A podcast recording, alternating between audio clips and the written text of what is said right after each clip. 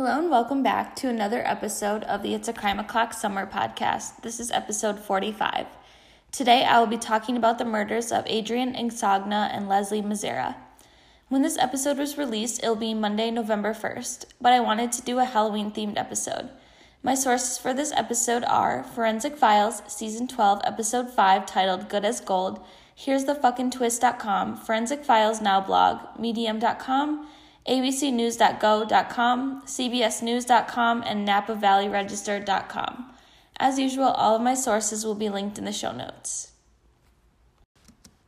Two young women were brutally murdered on Halloween, but the killer left behind his DNA, and a groundbreaking new test identified his eye color, his hair, and even the color of his skin. But knowing what he looked like was one thing, finding him was another. Halloween night 2004. After a night of passing out candy, three roommates living in Napa, California, Lauren Meanza, Adriene Insogna, and Leslie Mazzara, all went to bed around midnight. Around 2 a.m., Lauren woke up to the sound of her dog growling. She then heard screams. Screams she described as blood curdling, coming from the bedrooms of her roommates. As she climbed out of bed, she hid and saw a man running down the stairs, but she couldn't see his face. Adriene and Leslie had been stabbed repeatedly. Leslie was found face down, and Adriene was still alive but was obviously bleeding heavily. Lauren was in shock and had even slipped in her roommate's blood. She called 911. What are you reporting? We got attacked. Please help. I don't know. Our roommates are upstairs. I think they're dying. Now, before I get further into the case, I'm going to talk about all three women who were involved. Leslie was a former beauty queen from South Carolina, and at the time of her death, she was a tour guide for the Niebaum Coppola Winery. Adriene worked as a civil engineer for the Napa Sanitation District, and the sole survivor, Lauren, worked as a volleyball coach. Now back to the horrific crime. When the police arrived, they found numerous bloodstains in the home. Leslie had been attacked first. It had woken Adriene up. She got out of bed to turn the light on, and that's when she was attacked. Adriene fought back. Her eyeglasses had been broken in the struggle. The blood trail led to the front window. Plastic zip ties were found on the ground. The police later said that the killer had dropped them as he crawled in or out of the home.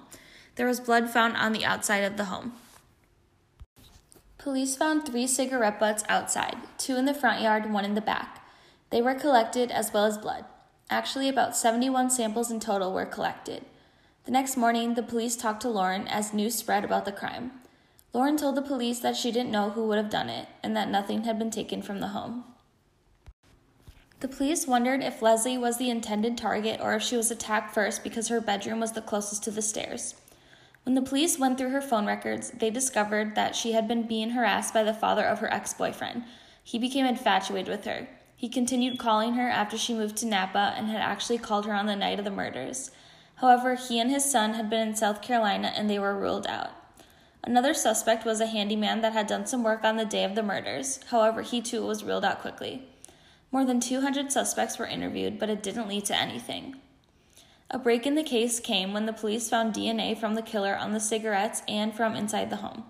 The DNA was tested by Dr. Tony Frudakis.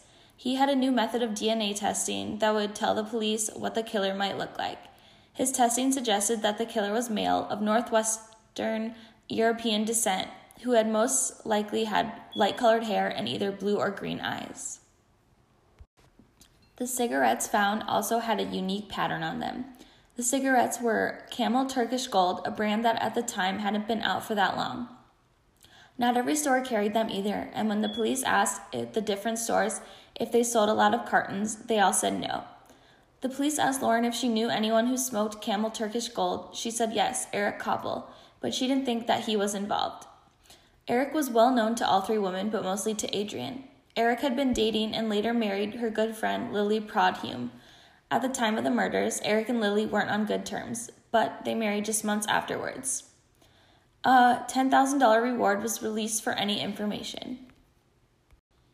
After the information about the DNA testing hit the news, Eric walked into the police station and confessed.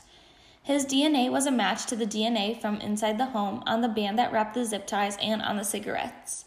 Eric wouldn't tell the police why he killed Leslie and Adriene or where the murder weapon was. He was charged with two counts of first degree murder. It was eventually revealed that Eric blamed Adriene for his breakup with Lily. Adriene must have seen red flags that Lily didn't, and she told her friend that she could do better. On the night of the murders, Eric went to a Halloween party where he saw Lily. They argued, according to witnesses, and Lily didn't want anything to do with him, so he got drunk and went to Adriene's to confront her. Eric then watched the house for a bit, smoked a few cigarettes, and went inside through the window, using a knife to pry it open. He dropped the zip ties, went to Leslie's bedroom because it was closest, killed her, and then killed Adriene. During the struggle with Adriene, Eric cut his hand and left behind his DNA as he crawled back out the window. Eric told the police that he had burned the clothes that he wore that night. The day after the murders, Eric consoled Lily about the death of her friend, unbeknownst to her that he committed. She had never suspected him, or maybe didn't want to think that he would have anything to do with it. Uh, had a reckoning with myself and really understood that Adriene was the target and somebody really wanted my child dead. And then I thought, how stupid was I? Of course, Adriene was the target. Of course, we all know it's someone in the inner circle. Eric and Lily eventually got married, even inviting Adriene's mom and sister to the wedding.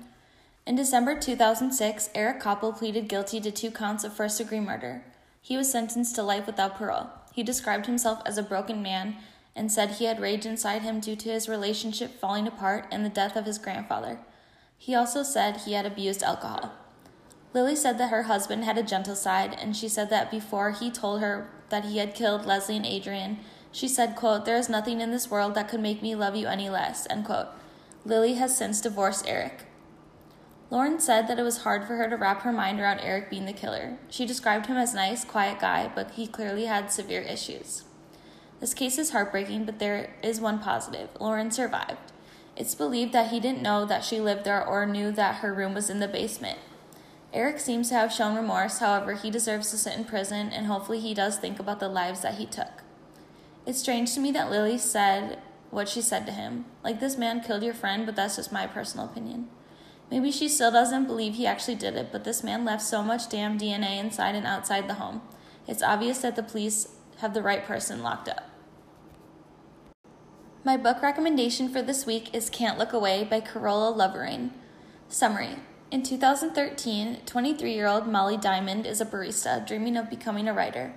One night at a concert in Brooklyn, she locks eyes with the lead singer, Jake Danner, and can't look away. Molly and Jake fall quickly and deeply in love, especially after he writes a hit song about her that puts his band on the map. Nearly a decade later, Molly has given up writing and is living in Flynn Cove, Connecticut with her young daughter and her husband Hunter, who is decidedly not Jake Danner. Their life looks picture perfect, but, but Molly is lonely. She feels out of place with the other women in their wealthy suburb and is struggling to conceive their second child when Sabrina, a newcomer in town, walks into the yoga studio where Molly teaches and confesses her own fertility struggles, Molly believes she's finally found a friend. But Sabrina has her own reasons for moving to Flynn Cove and befriending Molly. And as Sabrina's secrets are slowly unspooled, her connection to Molly becomes clearer, as do secrets of Molly's own, which she's worked hard to keep buried. Meanwhile, a new version of Jake's hit song is on the radio, forcing Molly to confront her past and ask the ultimate questions what happens when life turns out nothing like we thought it would and when we were young and dreaming big? Does growing up mean choosing with your head rather than your heart? And do we ever truly get out of our first love? Oh, sorry, truly get over our first love. Review I really enjoyed this book. I requested to read it on NetGalley and couldn't put it down. It's a mix of romance and mystery and thriller. There are also shifting timelines, which I love as long as I can follow it. The characters are also really well written, and I love the dynamic between them. There are many twists and turns that are all answered by the end of the book. I give it an 8 out of 10. I hope you all enjoyed today's episode, and I hope everyone had a safe Halloween. Now we can get ready for Thanksgiving. Please subscribe to my blog, follow me on Instagram, buy me a coffee, leave me a rating or review. Also, if you have a case or topic you want me to cover, please DM or email me. I will be back next week with an all new case and book recommendation. And remember, it's crime o'clock somewhere. I'll see you guys next week.